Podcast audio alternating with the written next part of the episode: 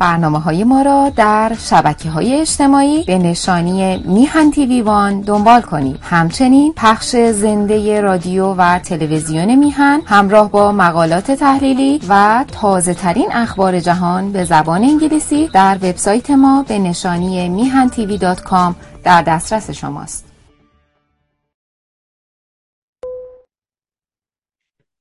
درود من به همه ایرانیان عزیز در داخل و خارج از کشور. تندرست باشید.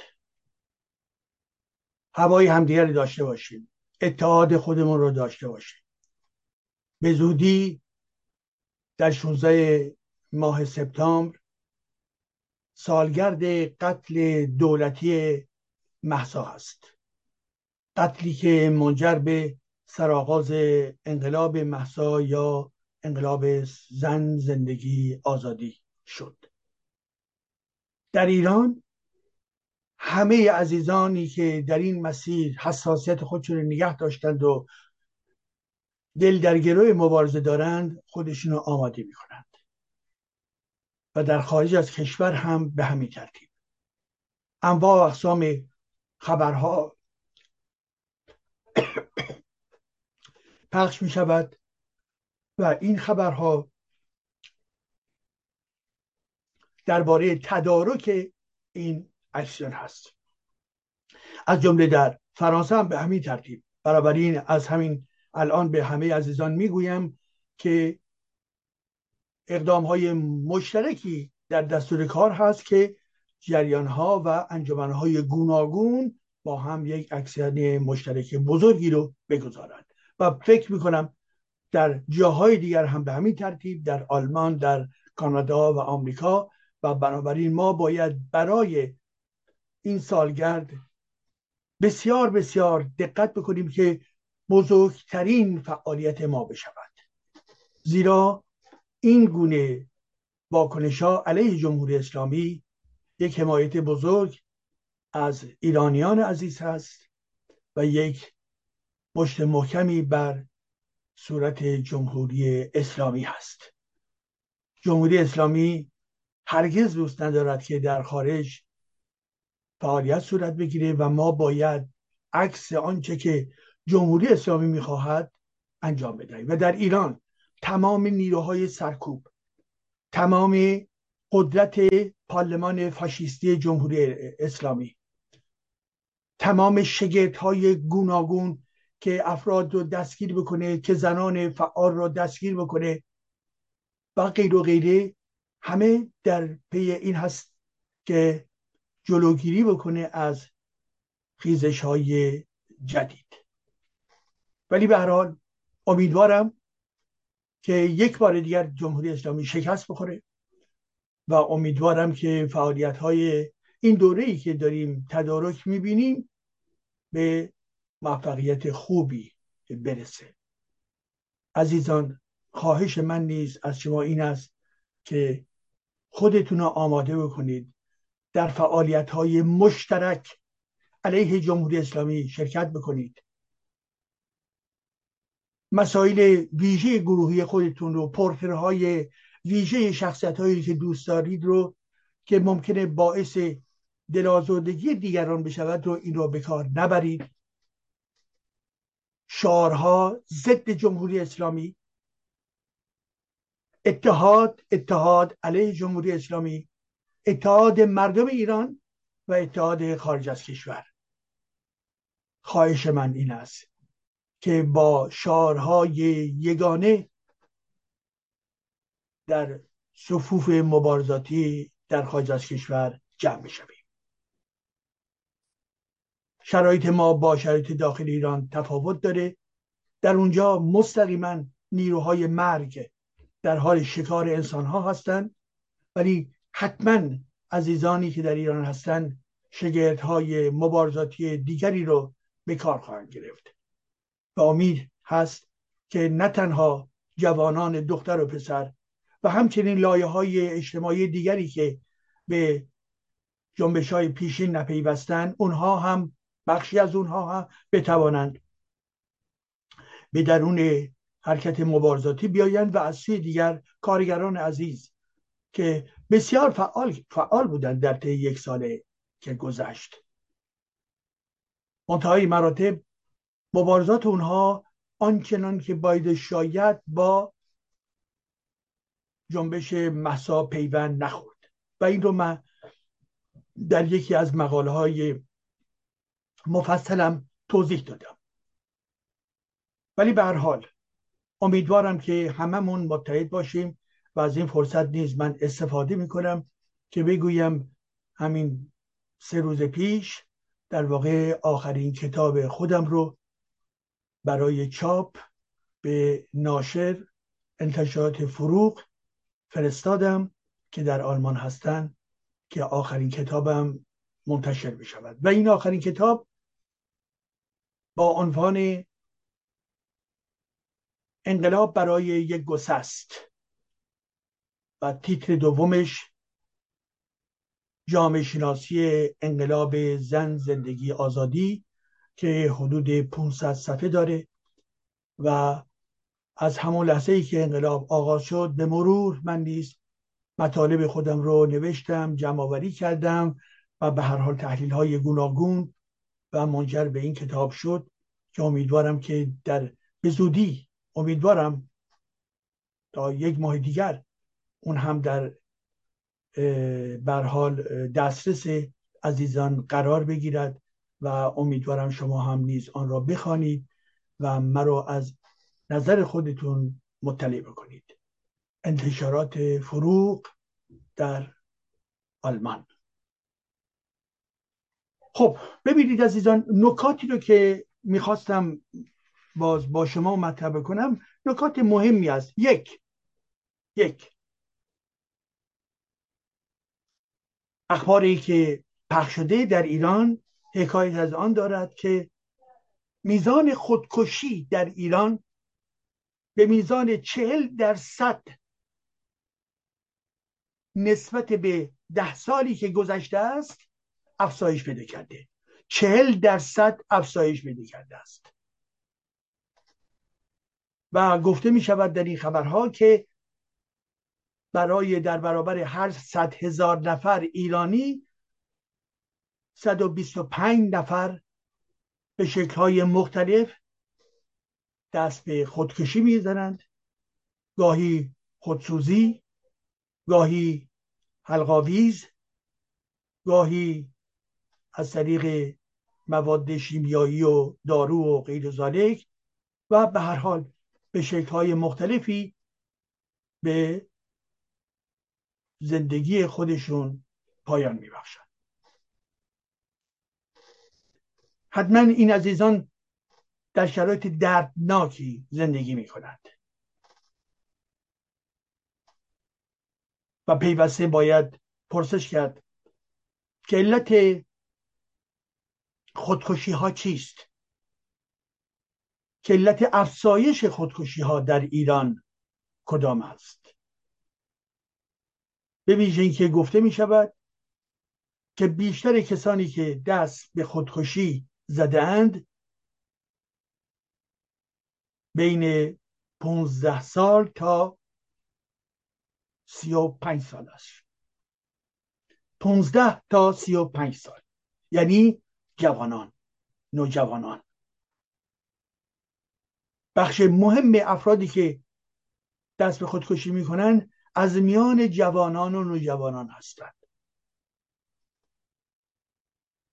و از جمله در منطقه هایی که بیشتر میزان خودکشی خودش رو نشون می‌دهد در مناطقی مانند کرمانشاه ایلام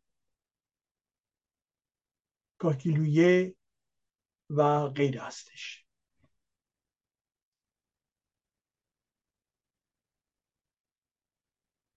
علل این خودکشی ها چیست؟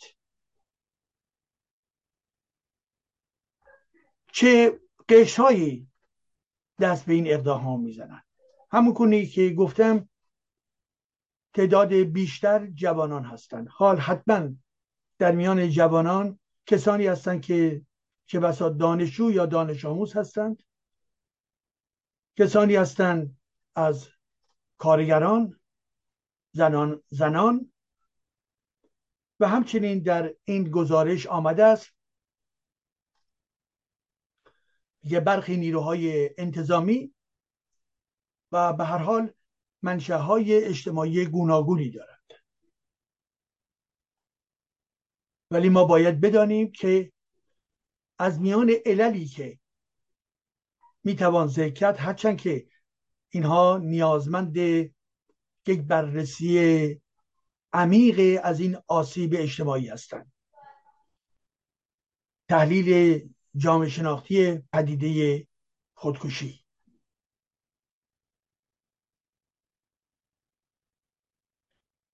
ولی در میان عوامل می‌توان یک به عامل اقتصادی و اجتماعی توجه کرد. بنابر آمار رژیم دو سوم جمعیت با شرایط متفاوت در شرایط فقر و فقر مطلق هستند. یعنی در زمینه مسائلی مانند مسکن لباس ارد خوراک پزشکی آمد و شد و غیره و غیره در شرایط بسیار بسیار تنگ دستانه قرار دارند. اونها نمی‌توانند کالری لازم را به بدنشون برسانند.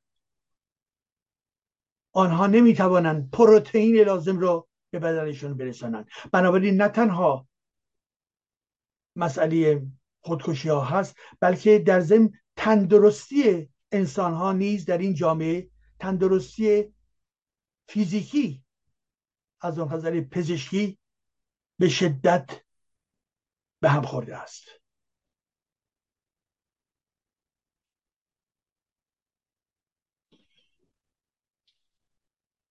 وقتی که صحبت از فقر مطلق میشه؟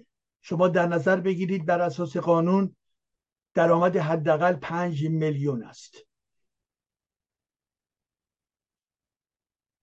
آیا همه افراد پنج میلیون رو به دست بیاورن؟ نه. به خاطر اینکه انسانهایی هستن بیکار. انسانهایی هستن که یک نفر کار می‌کنه و چهار نفر می‌خوره. انسانهایی هستن که کار نیمه پاره دارند. یعنی کل روز کار نمی کنند برخی ها سعی می‌کنن کارهای دیگری داشته باشن ولی برخی ها نمی توانند بنابراین آنچه که گفته می شود به عنوان درآمد رسمی و اسمی حداقل دستمزد این در واقع الزاما با واقعیت دستمزدها ارتباطی ندارد.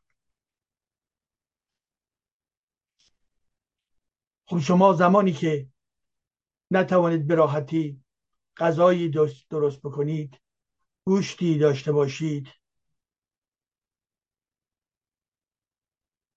بیش از پیش گرانی نون تورم آب بیابی همه اینها اضافه می شود بر این مشکلات زندگی انسان ها پس اینها بناگزیر روی خانواده ها بناگزیر روی افراد خانواده.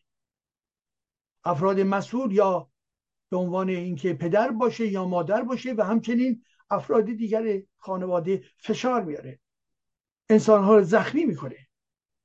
اونها از نظر فیزیکی و از نظر روانی مورد حجوم قرار می‌گیرن. چه باید کرد؟ آبرو. زنده ماندن.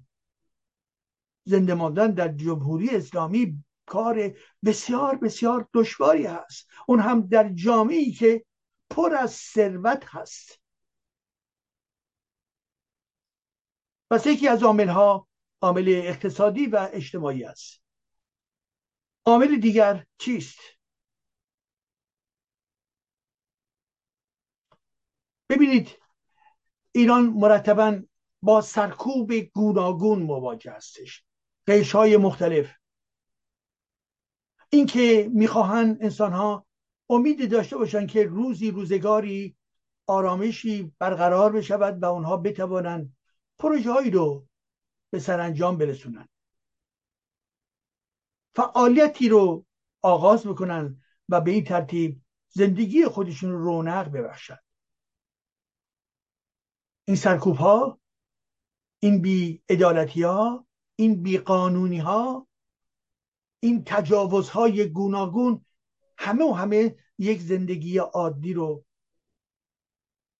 مشوش می‌کنه مخشوش می‌کنه و بنابراین اون زندگی عادی نمی‌تواند جریان یابد.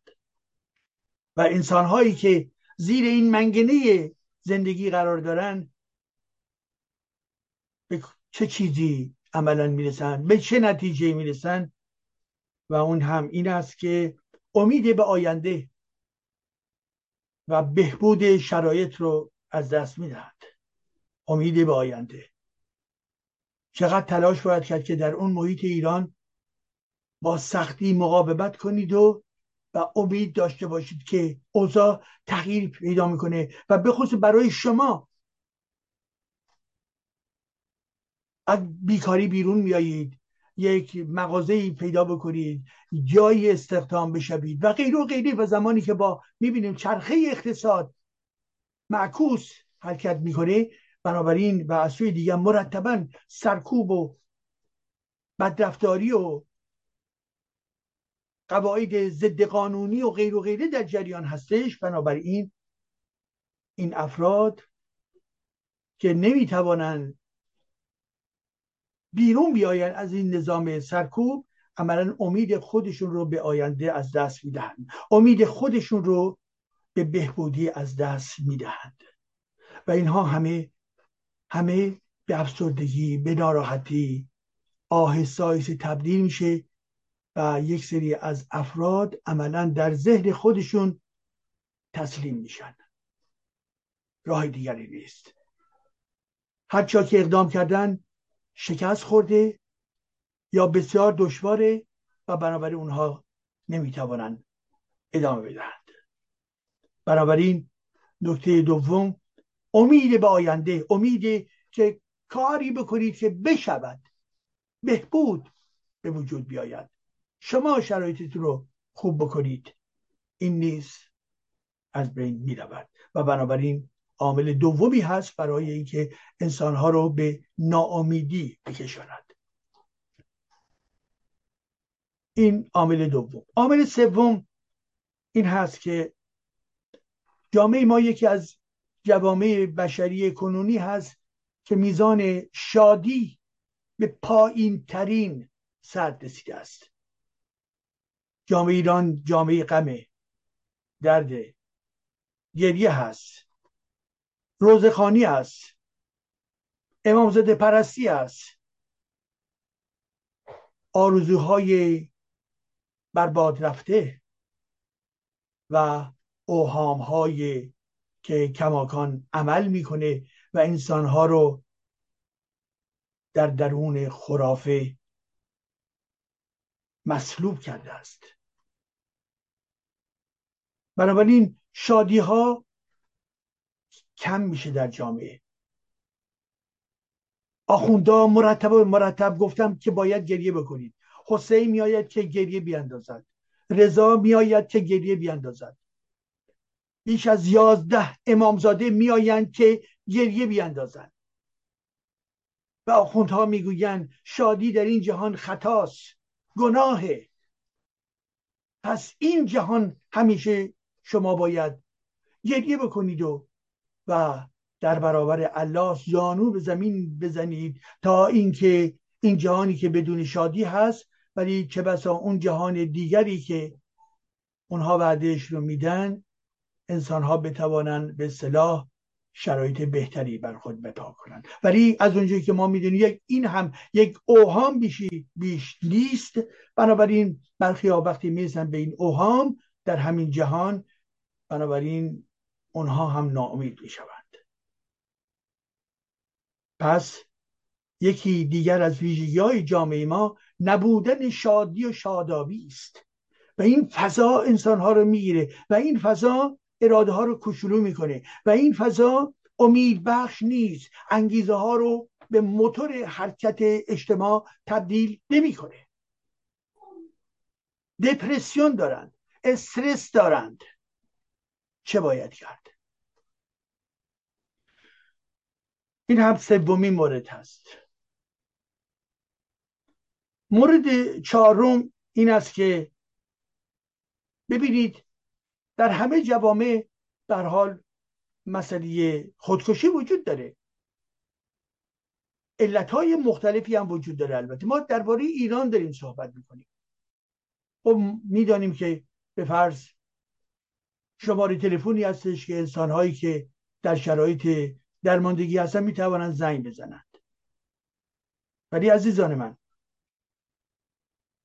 اینکه کسانی باشند از نظر روحی به دیگران کمک بکنند نصیحت بکنند پند بدهند بله خوبه ولی به هیچ وجه کافی نیست. آیا در ایران میزان روانکاوان یعنی متخصصا روانشناسان که بتوانند روی انسانهای افسرده کار بکنن آیا وجود دارد؟ و از نظر هزینه ها آیا انسان هایی که در شرایط بسیار بسیار بدی قرار دارن می توانند پول این گونه اقدام ها یعنی رفتن نزد متخصصی رو داشته باشند نه. بنابراین متخصصین عملا در دستور کار اونها قرار نمی‌گیرد زیرا نمی‌دانند زیرا خبر ندارند و زیرا پول ندارند.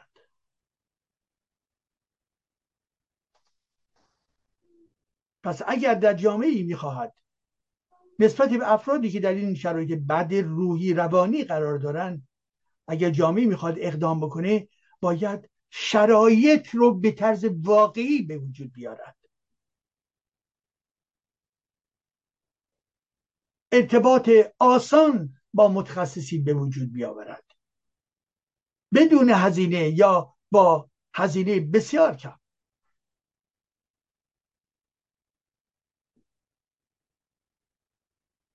و باید کنشگرانی باشند مراکزی که فقط از طریق تلفن نیست بلکه برن اعتماد با اعتماد کامل افراد به اونها رجوع بکنن. پیگیری وجود داشته باشه در کارشون. پش کار لازم تامین بشه و همه و همه. فردی افرادی که در این شرایط هستن با یک بار نمی شود اونها رو به جاده زندگی کشاند. بلکه اینها باید نتیجه یک کار وسیع گسترده باید باشد و اون هم بنابراین بناگزیر به معنای چیست؟ به معنای ای که هزینه بالایی دارد. این هزینه ها رو چه کسی باید بدهد؟ حکومت.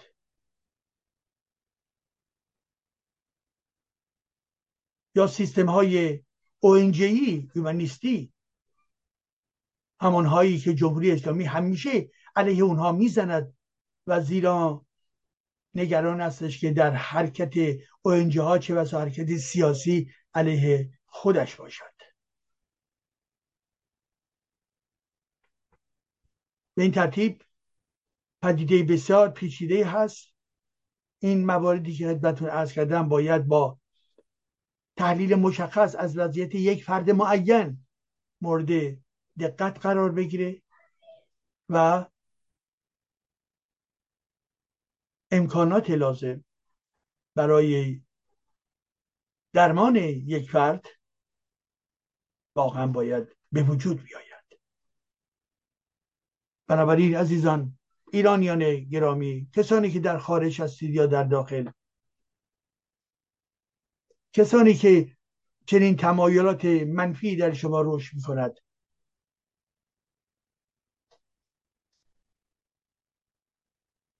آرام مواظب باشید. اقدام ناسنجیده نکنید. به متخصص ها رجوع بکنید. در میان خانواده به افرادی که دارای قدرت همراهی شما هستند و به دردهای شما گوش می‌کنند به اونها رجوع بکنید. اوجه ها و یا نهادهای مردمی رو برید و پیدا بکنید. حرف بزنید.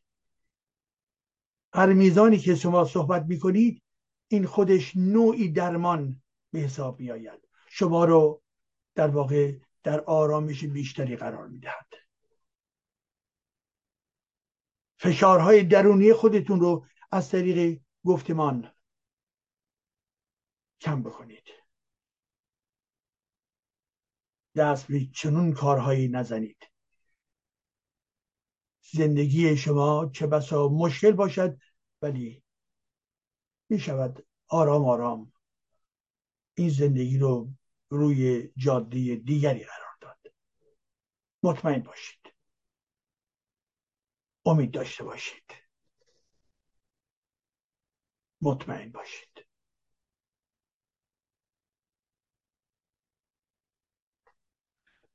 مطلب بعدی که می‌خواستم با شما در میان بگذارم در ارتباط با چیست در ارتباط با سارت مدافع دیکتاتوری بود.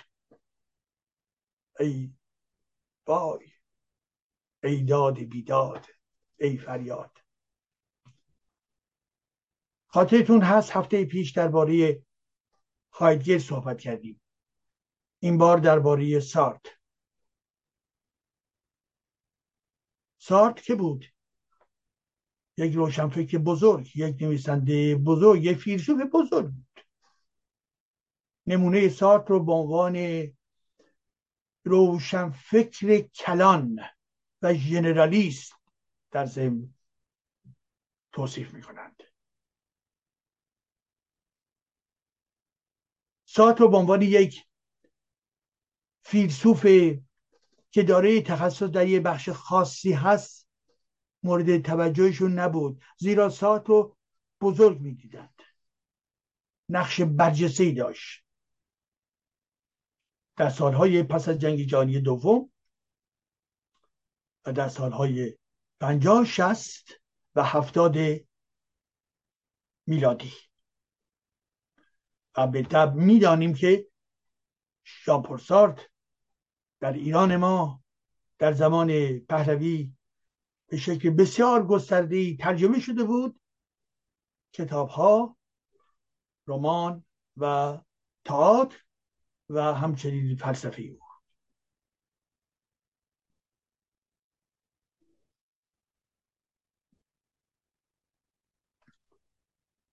و روی بسیاری بسیاری از انسانهای بزرگ اندیشمند و پیشرو تاثیر گذاشته بود و گذاشته است.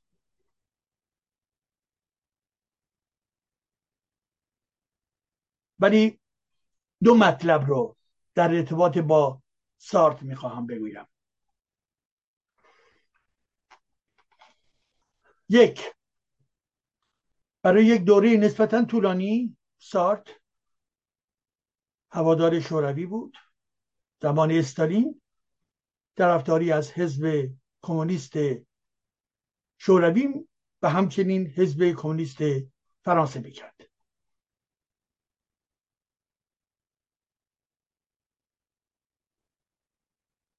و او کسی بود که زمانی که کامو فاصله گرفته بود از نظام کمونیسم استالینی و نظام شوروی سارت او را متهم می‌کرد که تو یک خورده بورژوا هستی.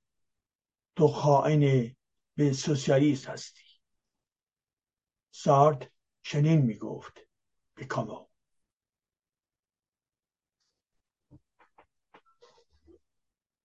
ولی می‌دانیم که به دنبال یک سلسله تغییر و تحولات فکری در ذهن سارت.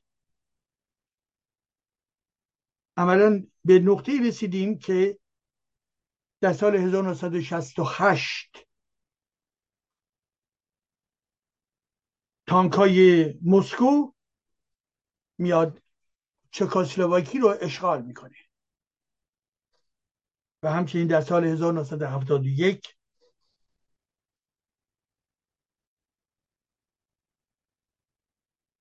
فعالیت های دیگری از جانب در کوبا و در جای مختلف در ارتباط با سرکوب انتلکتویل ها وجود دارد. و در این نقطه هستش که سارت با سیمون دو بوار که هم گرایش بودند هم نوا بودند عملا شروع می‌کنند که از کمونیسم روسی فاصله بگیرند.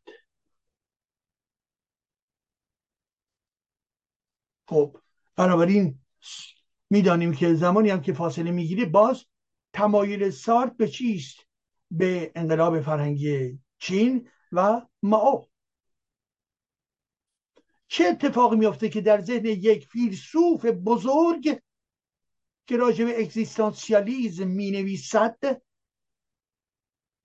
و اگزیستانسیالیزم به عنوان نوعی اومانیزم تعریف می کند چنین فردی طرفدار توتالیتاریزم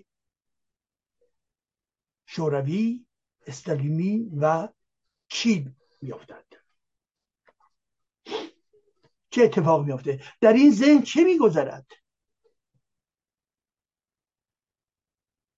او طرفدار لغزو خرد عقل است ولی چه اتفاق میافته که این ذهن او میره به طرف یک ایدولوژی ایدولوژی استالینی و در اون لحظه تمام چشم ها گوش های او بسته و کور می‌شوند و حس اصلی که در درون او شعله می‌کشد این هست که باید از نظام استالینی دفاع باید کرد.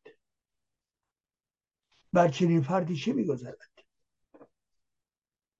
درهای اندیشگری بسته می شود ایدولوژی انسانها رو کور می کند خرد انتقادی رو به کار نگرفته قربانی یک ایدولوژی می شود چرا چنین اتفاق میافته؟ و علاوه ما می‌دانیم که یکی دیگر از شخصیت هایی که برای سارت جذاب بود همانا فیدل کاسترو بود. فیدل کاسترو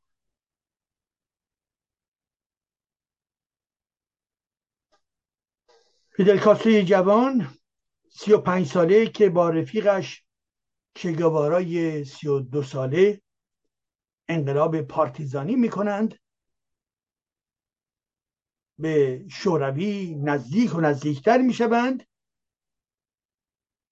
و سمبولی می‌شوند برای ژان پورسارت و سیمون دو بووار به عنوان انقلابیون. انقلابیون نوع جدید. انقلابیونی که مظهر راسیونالیست هستند.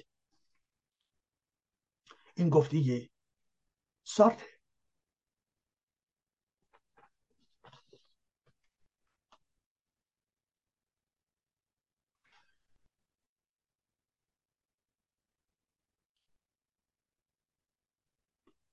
پیش قضاوتی سارت. او رو پیش قضاوتی مثبت سارت او رو به کوبا میکشاند.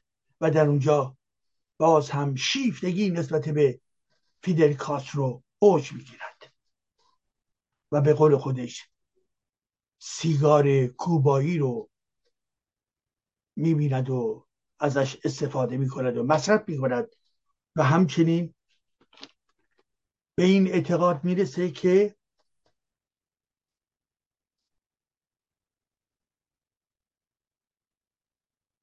که انقلاب کوبا که انقلاب کوبا دقت بفرمایید که انقلاب کوبا طبیعت انسان کوبایی رو تغییر خواهد داد. که انقلاب کوبا طبیعت انسان کوبایی رو تغییر پیدا خواهد داد. یعنی انسان نوینی خواهد شد. انسانی که مانند او در سرزمین های دیگر وجود ندارد. انسان نو نوین. و اون به چه اعتباری؟ به اعتبار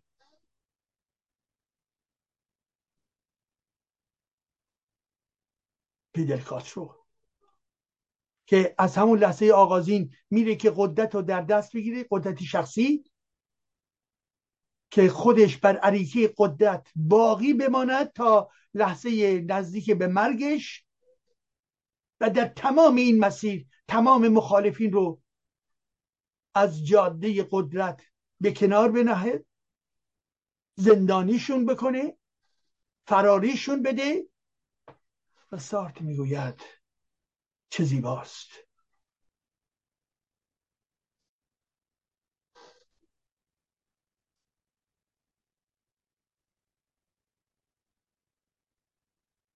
سارت دارای یک فانتسمه.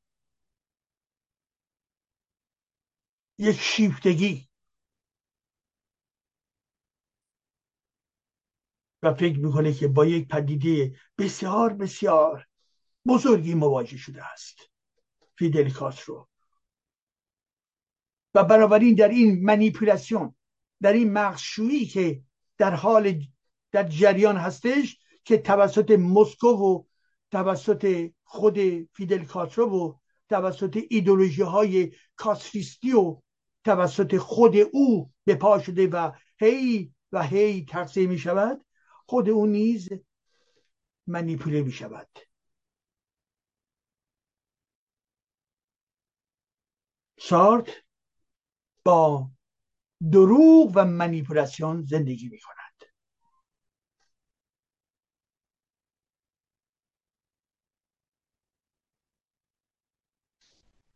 به این ترتیب عزیزان اتفاقی که به هر حال میافته این استش که بعد از یک مدتی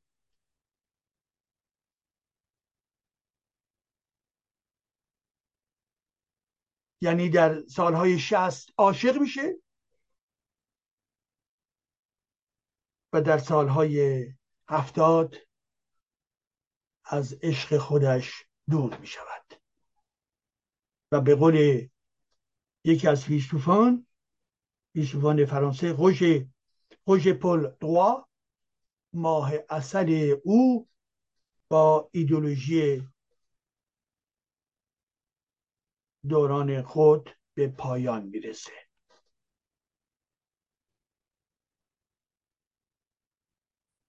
او دستخوش شناخت علمی نیست او دستخوش ایدولوژی است. استالین ماو و کاترو استالین با تمام قدرت اهریمنیش که دیگر همه بیش از پیش همه نه البته ولی بیش از پیش آن زمان جهان بهش رسیده بود و اونها می‌گفتن که اینها واقعیت ندارد و اینها تبلیغات امپریالیزم غربی هست. و سوی دیگر انقلاب چین و انقلاب فرهنگی و سرکوب انتلکتویل ها توسط گارت های سرخ نیز دیده شده بود ولی باز بر ذهن او دست نداشت و بالاخره کوبا هم با رهبری جدید خودش تجربه جدید رو آغاز می‌کرد. تجربه بناگزیر بله حتما ضد باتیستا که یک فرد فاسدی بود ولی فرد مستبد دیگری می آمد که قدرت رو در دست بگیرد و یک جانبه عمل کند. در واقع فقط او و خانواده او و خانواده سیاسی کوچولوی او یعنی فیدل کاترو بر کوبا در این جزیره غلبه داشتند. ولی جامعه اندیشمندان جامعه فیلسوفان بهای بزرگی رو داد. و هم این که به دنبال فریب خوردگی رهبران متفکر عملا بخشی از جامعه جهانی روشن فکران با قد و قامت متوسطتر و کوچکتر نیست اشتباه کردن کار او رو دنبال کردن. رفتار او رو تکرار کردن و اونها هم در واقع آسیب دیدند. این به اون نگاه می‌کرد اون به اون نگاه می‌کرد و همه به عنوان نمونه به سارت نگاه می‌کردن و وقتی سارت در برابر کمونیسم سلینی زانو زده است و رفیقش می شود رفیق ریشویی که سیگار کوبایی مصرف می کند بنابراین بپ و خشونت استالین میریزد و در کنار فیدل کاستروی انقلابی ریشو خیلی جالب خیلی خودمانی خیلی رفیقانه می شود زیرا با هم دیگه می توانند سیگارهای بزرگ کوبایی رو این بار مصرف کنند. و به این ترتیب به آزادی بخندند. به دموکراسی پشت کنند. یک توهم از یک طرف و از سوی دیگر پشت کردن به آزادی انسان ها و چه کنیم که رهبران ایدولوژیک فیلسوفان که تومی ایدولوژی ها می شوند بنابراین رهبران ایدولوژیک فیلسوفانی هستند که تومی ایدولوژیک شدند رهبران ایدولوژیک نویسندگان و شاعرانی هستند که خود قربانی در واقع ایدولوژی این یا آن شدند چه کنیم؟ که امروز و فردا دوباره به دام ایدئولوژی ها نیافتیم. به دام رهبران پوپولیست نیافتیم. به دام منیپولاتورها اونهایی که داد می‌زنن اونهایی که می‌گوین من چپ چپ هستم اونهایی که می‌گوین ما علیه ستم جهانی سرمایه هستم آنهایی که داد می‌زنن و داد می‌زنن ولی خود هیچ گونه ارتباطی با دموکراسی و آزادی ندارند و انسانها رو گول می‌زنند. کیش شخصیت قدرت طلبی اونها رو کور کرده است و دیگران هم کور می‌شوند. چه کار کنیم که ما به دام ایدولوژی ها نیافتیم؟ به دام رهبران ایدولوژی که پوپولیست چپگرا و یا ناسیونالیست و یا نجات پرست نیفتیم.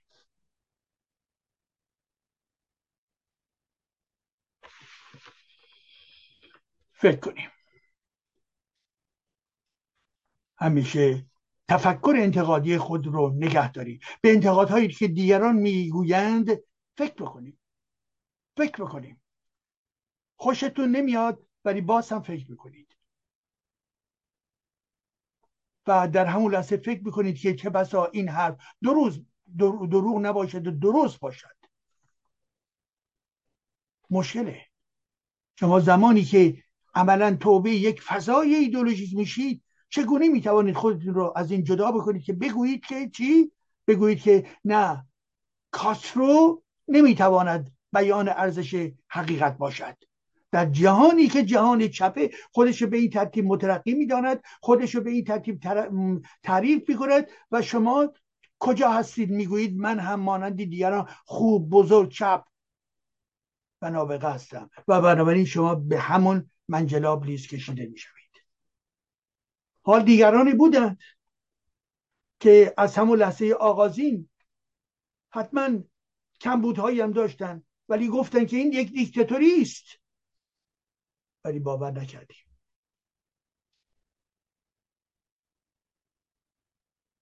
گفتم نگاه کنید چگونه می شود توضیح داد که یک کشور زیر کنترل یک حزب و اون هم زیر کنترل یک فرد قرار بگیرد و با عنوانهای انقلابی انقلابی انقلابی مرگ بر این و آن حقیقت کماکان قربانی نشود. اون لحظه ای که فکر می‌کنیم که به حقانیت ایدولوژیک رسیده ایم همون لحظه لحظه قتل ماست. همون لحظه لحظه مرگ ماست.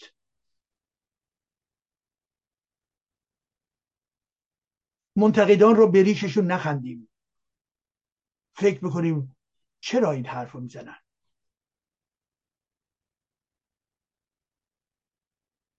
من نوعی زمانی که مارکسیست بودم کتاب های بسیاری رو و افراد بسیاری رو رد می‌کردم به خاطر اینکه می‌گفتم اونها ضد مارکسیست هستن. رد می‌کردم بدون که بخوانم. ولی زمانی که شروع کردم به خواندن به عنوان نمونه ریمون ارون رو شما می‌خوانید می‌بینید که اون هم یک دریچه بزرگ دیگری رو به شما پیشنهاد می‌کند. و در دنیا فقط کاپیتال نیست. فقط منیفست حزب کمونیست نیست. فقط جنگ طبقاتی در فرانسه نیست. نه خیلی خیلی بزرگتر از این هاست. خیلی خیلی بزرگتر از این هاست. و اونهایی که خیلی بزرگتر بودند رو شما به کنار می نهید. منجر به چی می شود؟ بسته شدن ذهن و اینکه یک ذهن کوچولو شاید مست ولی کوچولو و حقیر متولد می شود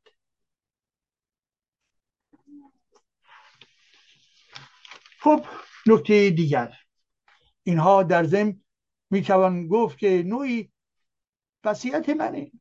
من هم به نوبه خودم خطاهای زیادی کردم عزیزان. ولیکن امروز چه کنیم که مجددا به این خطاها دچار نشویم؟ وصیت برای خودم و برای دیگران که جوانتر هستند. هرچند که ایدولوژی وقتی بیاید جوان و پیر را با خود می‌برد. و خطر در اینجاست.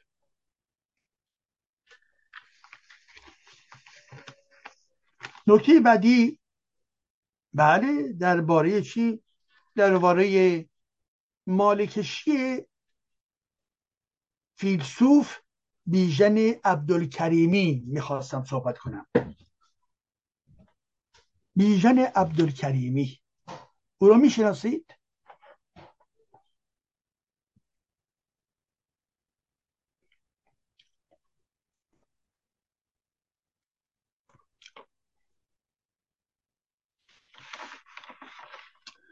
چندی پیش بود که یک مصاحبه دیدم میان آقای بیژن عبدالکریمی و مجید توکلی.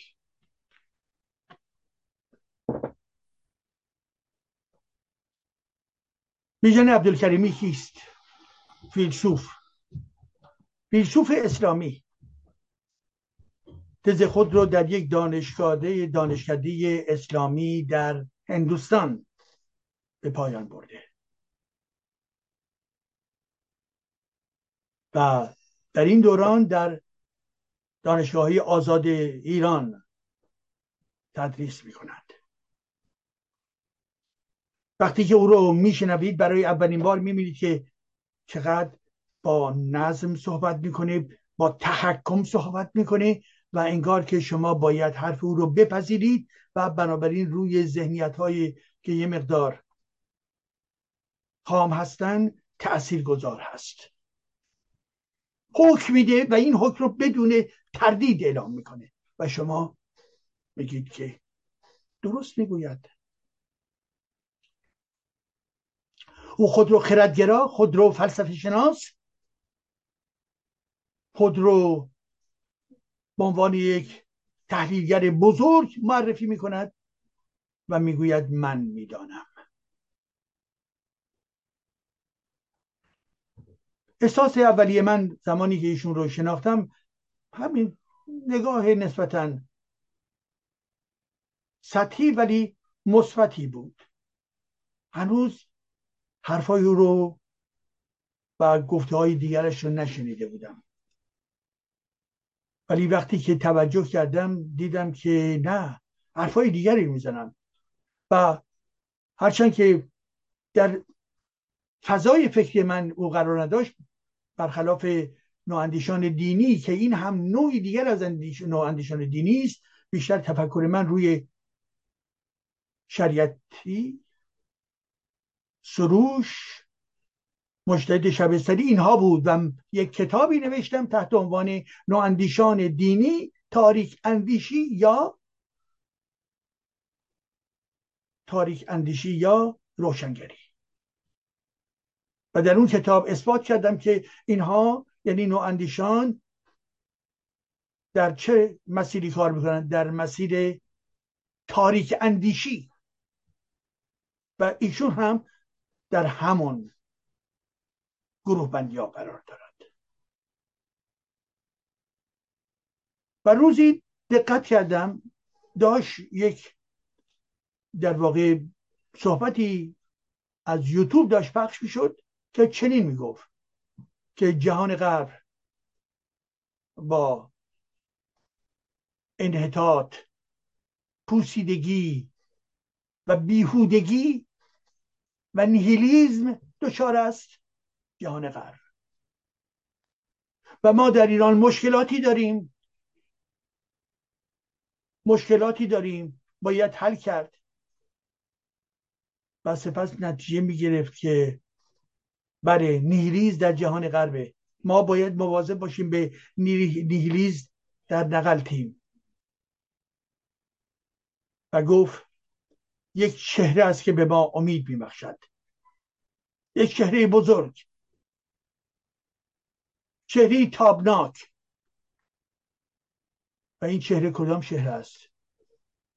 این چهره چهره حسین ابن علی امام سوم است. همین که اینو شنیدم به شدت در من واکنشی تولید شد. که این همه حرف برای این خیانت این همه حرف برای یک ابتزال که حسین ابن علی تبلدی می کند در ذهن انسانها به لحاظ مسخ تاریخی به لحاظ از خود بیگانگی و فردی استعمارگر پولخار چپاولگر به تبدیل میشه به شاه شاهان در قلب مردم ایران. متاسفانه. و او که شیعه است و او که شیفته ایدولوژی شیگری شریعتی و سروش و دیگران هست او هم برای ما چنین روزه ای می‌خواند که بنابراین ببینید اگر در غرب نیهیلیز وجود دارد در شرق ما شرق اونها یعنی شرق آقای عبدالکریمی یا شرق اسلام چهره ای هست که امید بخش است و اون چهره حسین است. اینها افرادی هستند دارای افکار زهراگین کثیف ضد ملی ضد تاریخی. حرف او و حرف خمینی و خامنه ای و حرف شریعتی یکی است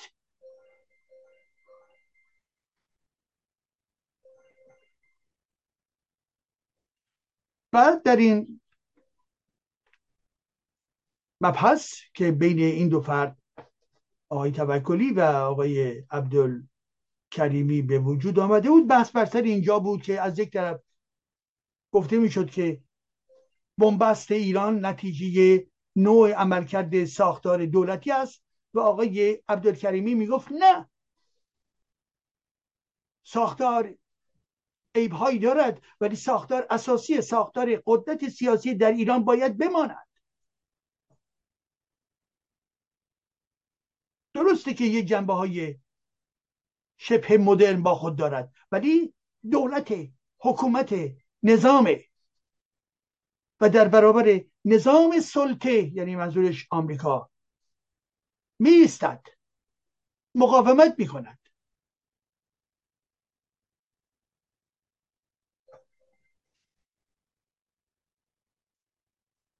و اون مطرح می‌کنه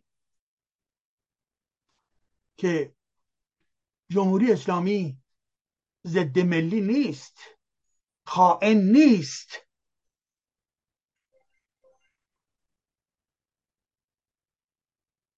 و آنچه که در ایران می‌گذارد شرایط انقلابی نیست.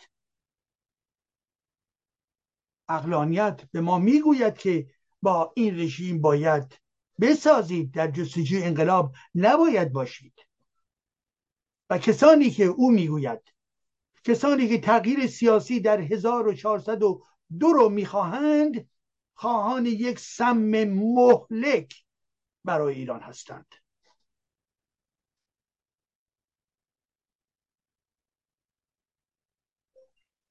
در جستجوی تغییر سیاسی نباید بود زیرا آمریکا و اسرائیل و نیروهای دیگر می‌خواهند آنارشی به پا بکنند. بنابراین جمهوری اسلامی وجوه مدرنی با خود دارد و اون هم استقلال است. جمهوری اسلامی باید تصحیح بکنه خودشو اصلاح بکنه خودشو تا در جهت خدمت حرکت خود رو ادامه بدهد. با چهار تا جوان که نمی‌توان کشور را تغییر داد ایشون می‌گوید. جوان بله جوان. و ایشون می‌گویند باز آقای عبدالکریمی دقت بکنید عزیزان. از کنار این بحثا نگذرید. روشنفکر لاوالی نباید باشیم. روشنفکری که سعی می‌کنه همه رو ماسمالی بکنه نباید باشیم. ببینیم که بر ما چه گذشته است. انحرافات در موجود در کشور ما به شکل تاریخی چه بوده است؟ ما نسبت به اسلام باختیم و حال سعی کنیم که از بازندگی خارج بشویم و بیرون بیاییم و خود باشیم. چگونه از راه دموکراسی چگونه از راه آزادی چگونه از راه شهروندی؟ و او می‌گوید آقای بیژن بیژن عبدالکریمی فیلسوف اسلامگرای شیعه می‌گوید لیبرالیسم لیبرالیسم متعلق به غرب است. به ما ارتباطی ندارد. لیبرالیسم آدامسه حرف ایشونه و شما این آدامس رو لازم نیست استفاده بکنید. در جستجوی این نباشید که با حکومت مناسبات برپایی آنتاگونیزم به پا بکنید. جمهوری اسلامی رو نباید دفع کرد. دستاورد داره. باید اونها رو حفظ کرد. و اپوزیسیون اپوزیسیون تفکر سیاسی ندارد. و اساسا مفهوم نظام سلطه رو نمی‌فهمد. و در برابر ستا نظام سلطه یعنی آمریکا تسلیم شده است. این حرفهای این فیلسوف است. حرفهای گندیده حرفهایی که آیا ما در برابر نظام سلطه کوتاه آمده ایم ما اگر به دموکراسی اعتقاد داریم حقوق بشر اگر راهنمای ما هستش اینها ایدولوژی سلطه نیست. اینها تفکر مربوط به بهسیستی انسان ها هست. لیبرالیزم آدامس نیست. لیبرالیزم عبارت از یک مکتب فلسفی سیاسی اقتصادی هست که روی فردیت انگشت می‌گذارد حقوق فردی رو به رسمیت می‌شناسد مالکیت رو به رسمیت می‌شناسد بازار رو به رسمیت می‌شناسد و به انسان ها اجازه می‌دهد که شکوفا بشود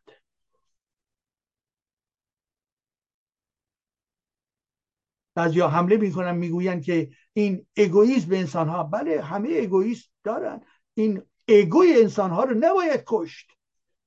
بعد بر اساس قانون در سطح جامعه جنبه های افراطی رو باید کنترل کرد. ولی انسان ها حق دارند با آنچه که هستند زندگی بکنن. و شما می‌خواهید به عنوان یک ماشیندار که انسانها رو بریزید در ماشین خودتون هی هم بزنید و هم بزنید و عروسک های کوکی از اون طرف ماشینتون در بیارید. و این رو بهش می‌گویید چی؟ می‌گویید به اصطلاح ارزش کمونیستی ارزش اشتراکی ارزش برتر. ما نمی‌خواهیم عروسک های کوکی شما بشویم. و سوی دیگر نمی‌خواهیم عروسک های کوکی ماشین اسلام بشویم. آقای عبدالکریمی خواهان نه ماشین کمونیستی بلکه ماشین اسلام شیعه است.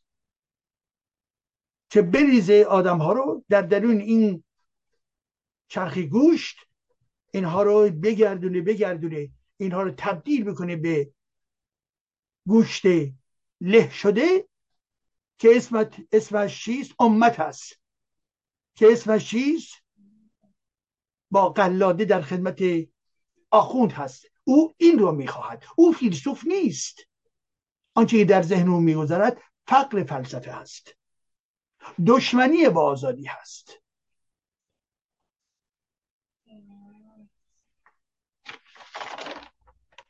و به علاوه چند نکته دیگه در این زمینه در یکی از مقاله های دیگر او یعنی برها جایی که مصاحبه داده بود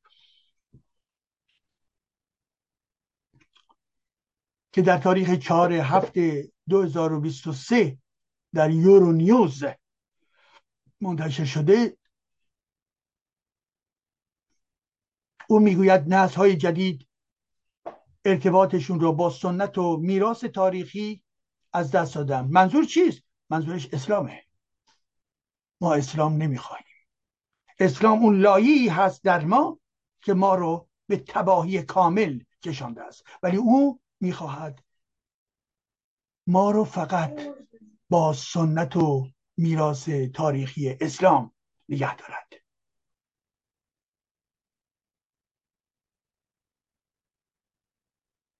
و علاوه می‌گوید جوانان ایرانی درست مانند جوانان اروپایی آمریکایی. اوتوپیای جز مصرف ندارد. عزیزان ایرانیانی که در این چلو چهار سال بودند آیا شما واقعیت همه جوانان ایرانی رو کسانی که دانشگاه رفتن کسانی که ابتکار زدن کسانی که به خارج آمدن کسانی که هنرمند بودن کسانی که مهندس شدن کسانی که به جامعه فکر کردن کسانی که برای آزادی تلاش کردند کسانی که کشته شدند کسانی که به زندان افتادند. اینها فقط اوتوپیای مصرف رو در ذهن داشتند. بسیاری از اونها اوتوپیای آزادی انسان رو در دل داشتند. و این به اصطلاح فیلسوف مذهبی تحریف می‌کنه دروغ می‌گوید. در خدمت ولایت فقیه خودش زانو به زمین زده و به روی انسانهای آگاه خاک میریزد. به چشمان اونها خاک میریزد.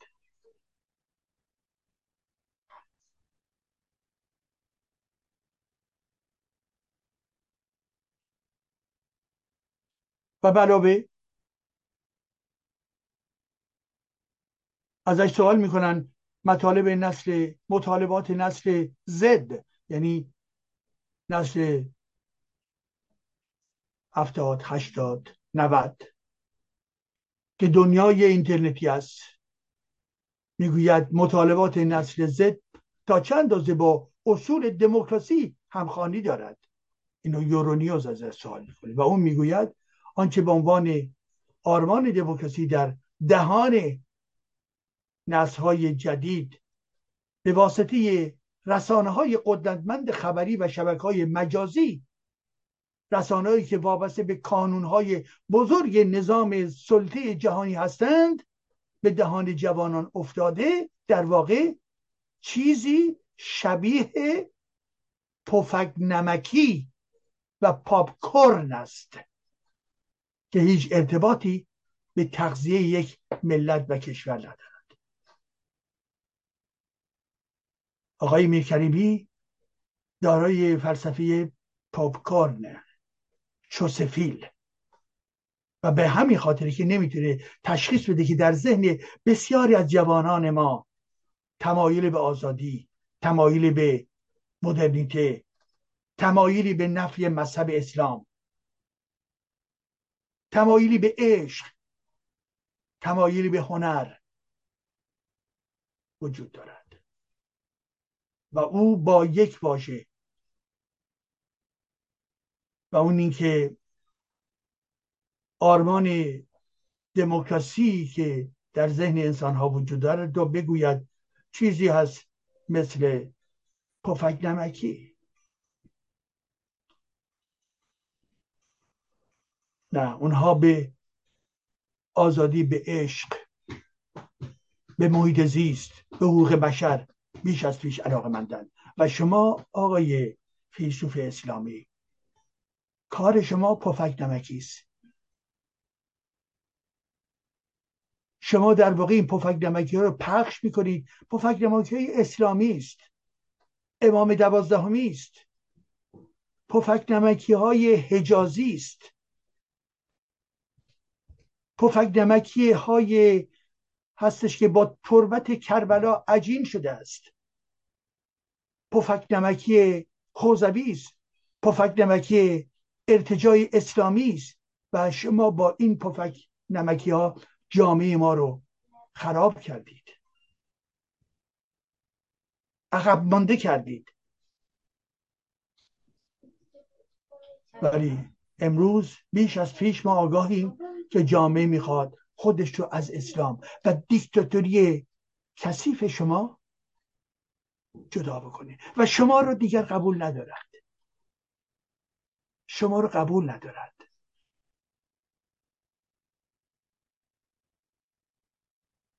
من به شما پیشنهاد می‌کنم که اگر موافق هستید بیایید در همین رسانه میهن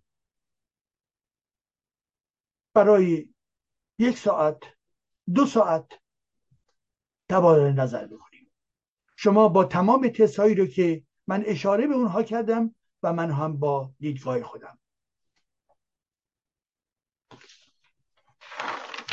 آقای بیژن عبدالکریمی صدای مرا میشنوید؟ بیایید اینجا. در متانت با هم صحبت خواهیم کرد. ولی بدون خجالت بدون کودربازی با هم صحبت خواهیم کرد. این گوی و این میدان. می‌دانم که حتما پیام من به شما خواهد رسید. اگر نیایید یعنی اجتناب می‌کنید. پس یک بار دیگر این پیشنهاد رو می‌کنم. منتظر شما هستم. خب عزیزان این هم نکته دیگر. امشب نکات گوناگونی دارم با شما مطرح می‌کنم.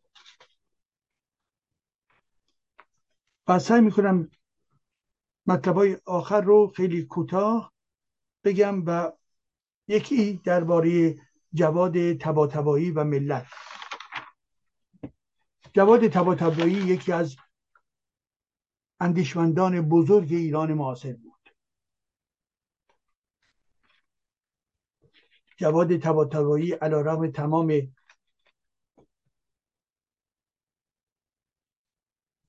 حجویاتی که فرق پرستان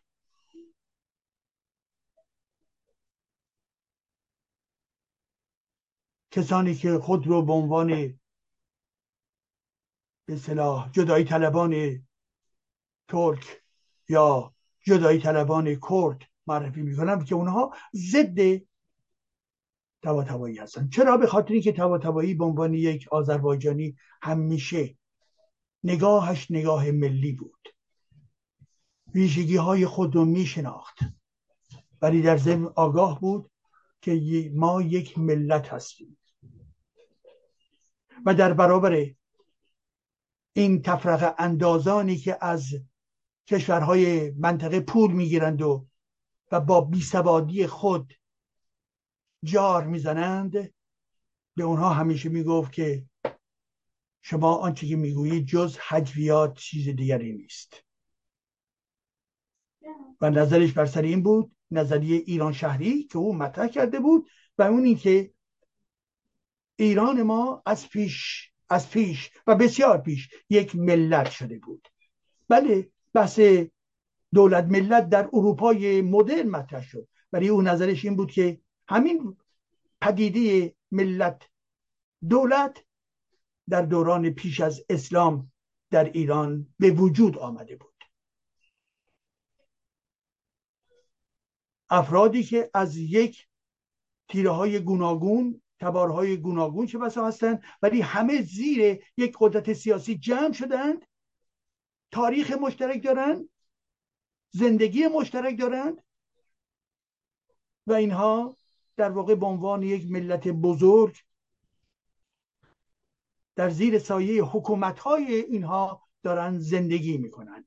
حکومت هایی که سلسله هایی که در چندین صده ادامه کاری دارند. پس مطرح می‌کنه که بله ما در اون زمان قبل از اروپا ملت شده بودیم. منتهای مراتب ملت و کسانی که اگه بخوان به مفهوم فقط اروپایی یعنی قرن 18 در نظر بگیرن نه باید درک بکنیم. ما در شرایط دیگری قرار داشتیم و این شرایط حکومت های حقامنشی که به در سر کار آمدن اینها تجلی یک اراده بزرگ در روی سرزمینی بزرگ بود یک مدیریت کلان کشوری. گفتمان فرا گروهی و با تولرانس و آزادی نسبی. آزادی که به مفهوم کنونیش نبود ولی که بر حال انسان ها باید در ارتباط با زبان و فرهنگ و دین خودشون مورد احترام قرار می گرفتن و این یکی مسائل اساسی هست.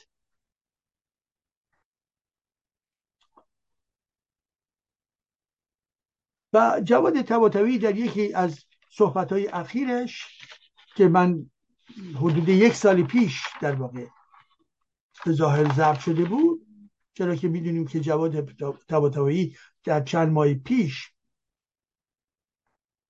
درگذشت. در آمریکا بود که درگذشت. ولی یک مصاحبه دیدم که بین او و ارزم حضورتون که بله برای اینکه اشتباه نگم خدمتتون. بین او و آقای حسین کچویان برگزار شده بود. و جواد تباتایی مطرح می‌کرد که بر ناسیونالیزم ما در گذشته و در حال است. باید درک درستی از تاریخ داشت و مطرح می‌کنه که ایران ما با یک سنگ خارای مشترک تاریخی تعریف شده است. دوران گسستگی ها وجود داشته بله ولی کسرت و وحدت به طور عمده ما رو نجات داده است. و هگل از ایران به عنوان یک قدرت بزرگ شاهنشاهی یاد می کند ولی در برابر جواد تباتبایی کچویان مطرح می کند که مردم در ایران ملت نیستند.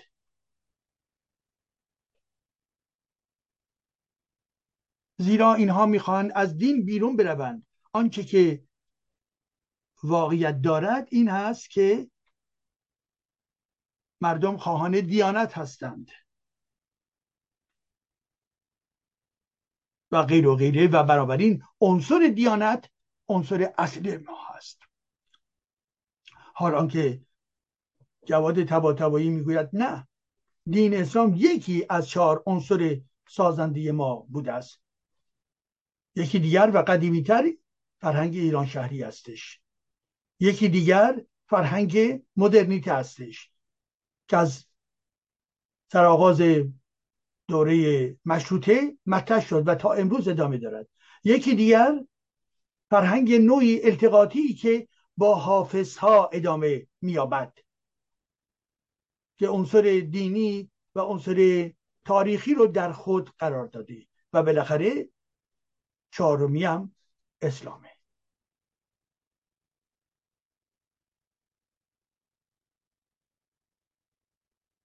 و تبا تبایی مطرح می‌کنه که امروز کلنجار اساسی ما در چیست؟ در کجاست؟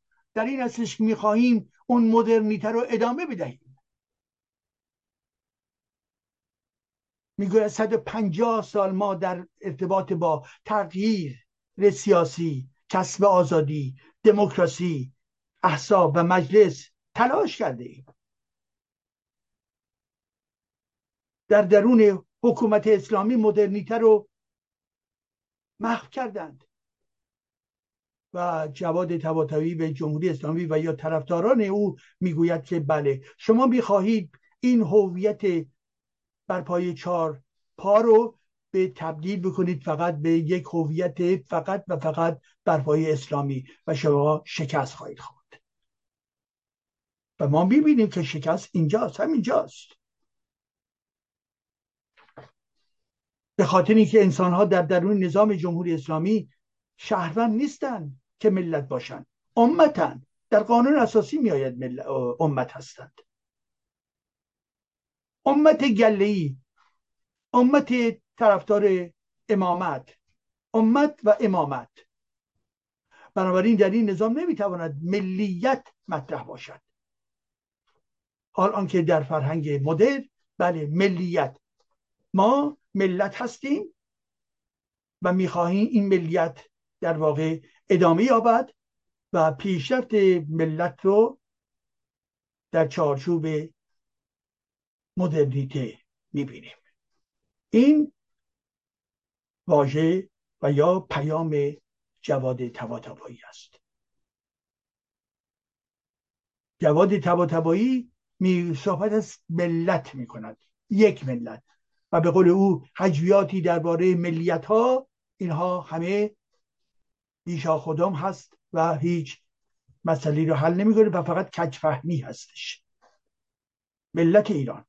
که این ملت در درگیرنده همه ایرانیان با تمام تمایز ها و تمام ویژگی هاشون هست.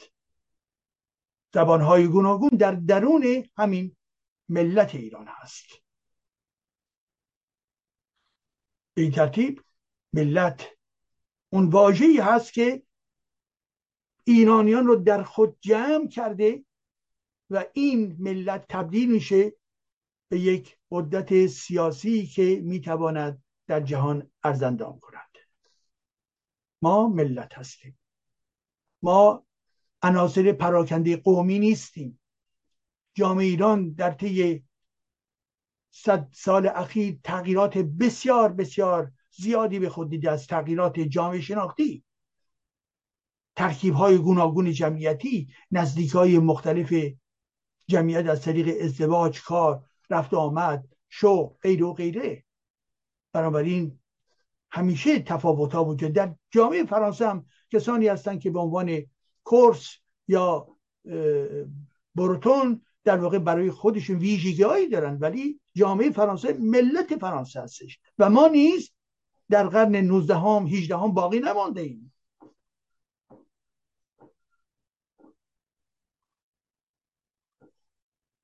بنابراین ملت شدیم از دیرباز و در طول این مسیر تاریخ اسلام و شیگری ضربات گوناگونی به ما وارد آوردن و تعرض ها و تعاجم های گوناگون از ترک و مغول و و غیر و غیر بگیرید که چه خسارت هایی بر ما وارد آوردن ولی در این حال از زمان مشروطیت دو ویژگی مهم یکی پیدا کردن فرهنگ ایران شهری و دو رفتن به سوی فرهنگ مدرنیته.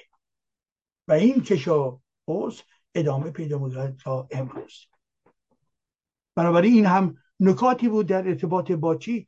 با نکاتی در باری جواد تباتبایی فیلسوف بزرگ که متاسفانه درگذشت و کسی که در زمینه های مانند هگل شناسی مانند تاریخ ایران مانند تشخیص اینکه افکار در ایران به انحطاط کشیده شد اندیشه در ایران به انحطاط کشیده شد و فشار دین و جنگ عنصر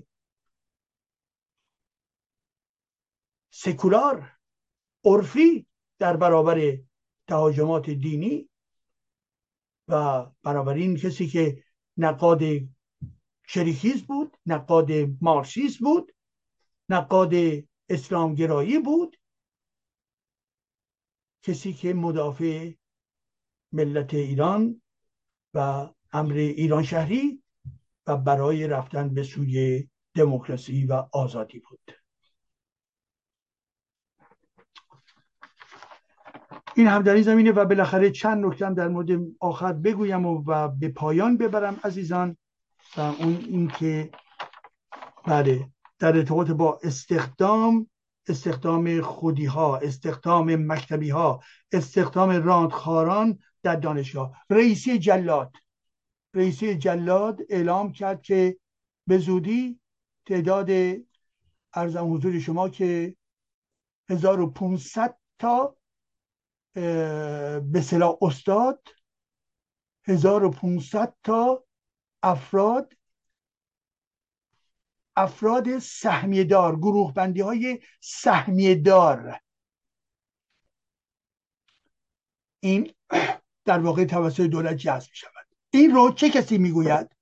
این رو استادی دانشگاه شریف آقای علی شریفی زارچی افشا کرد که در واقع دولت در جستجوی جذب 15 هزار نفر سهمیه‌ای فوری و خارج از چارچوب علمی موجود در دانشگاه ها داره اقدام می‌کنه. و هشدار این استاد کاملا به جا هست زیرا ما می‌دانیم سهمیه مربوط به کسانی که در جنگ شرکت کردند کسانی که سپاه پاسداران هستند کسانی که بسیجی هستند کسانی که فرزندان به صلاح وزرا و وکلا هستند کسانی که وابستگان خانه بیت خامنی همه اینها در واقع راندخاران همه اینها در واقع چی؟ سهم می‌خواهند. سهم در قدرت سهم در پول و فساد و سهم در استادی دانشگاه. اینها فاقد میال های اکادمیک هستند اینها در واقع کسانی هستند که بهشون به سرعت کمک میشه که بیایند به استادی برسن بدونی که دارای در واقع تحصیلات در این زمینه باشن. و خودشون مطرح می‌کنن کسانی هستن که چه بسا در واقع افراد نمره لازم رو ندارن درصد نمره لازم رو ندارن. ولی که اینها می‌توانند یک سال بالا بپرن از یک رشته به رشته دیگر در بیایند و یا امروز در واقع افرادی رو که به عنوان استاد دانشگاه و یا استاد افرادی که عضو هیئت علمی در دانشگاه می‌توانند بشوند. و این 15 هزار تا نوشته است که عضو هیئت علمی یعنی همون حوزوی ها همون پاسداران همون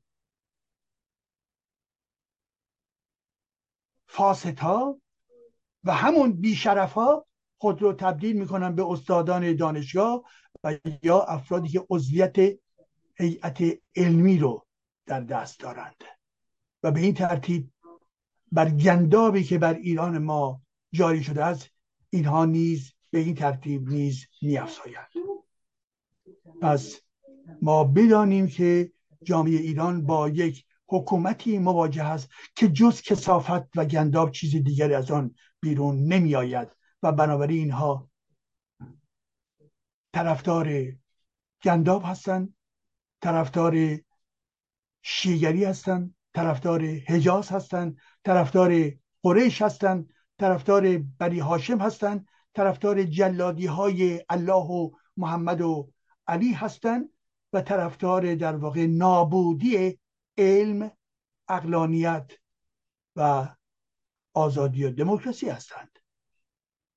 اینها در جستجوی این هستند که سهمیه بگیرن برای به صلاح ایثارگراشون برای بسیجیاشون از آن خود می‌دانند هر چی که در ایران هست رو از آن خود می‌دانند آنچه که در ایران هست در نگاه اونها متعلق به مردم ایران متعلق به ملت ایران نیست.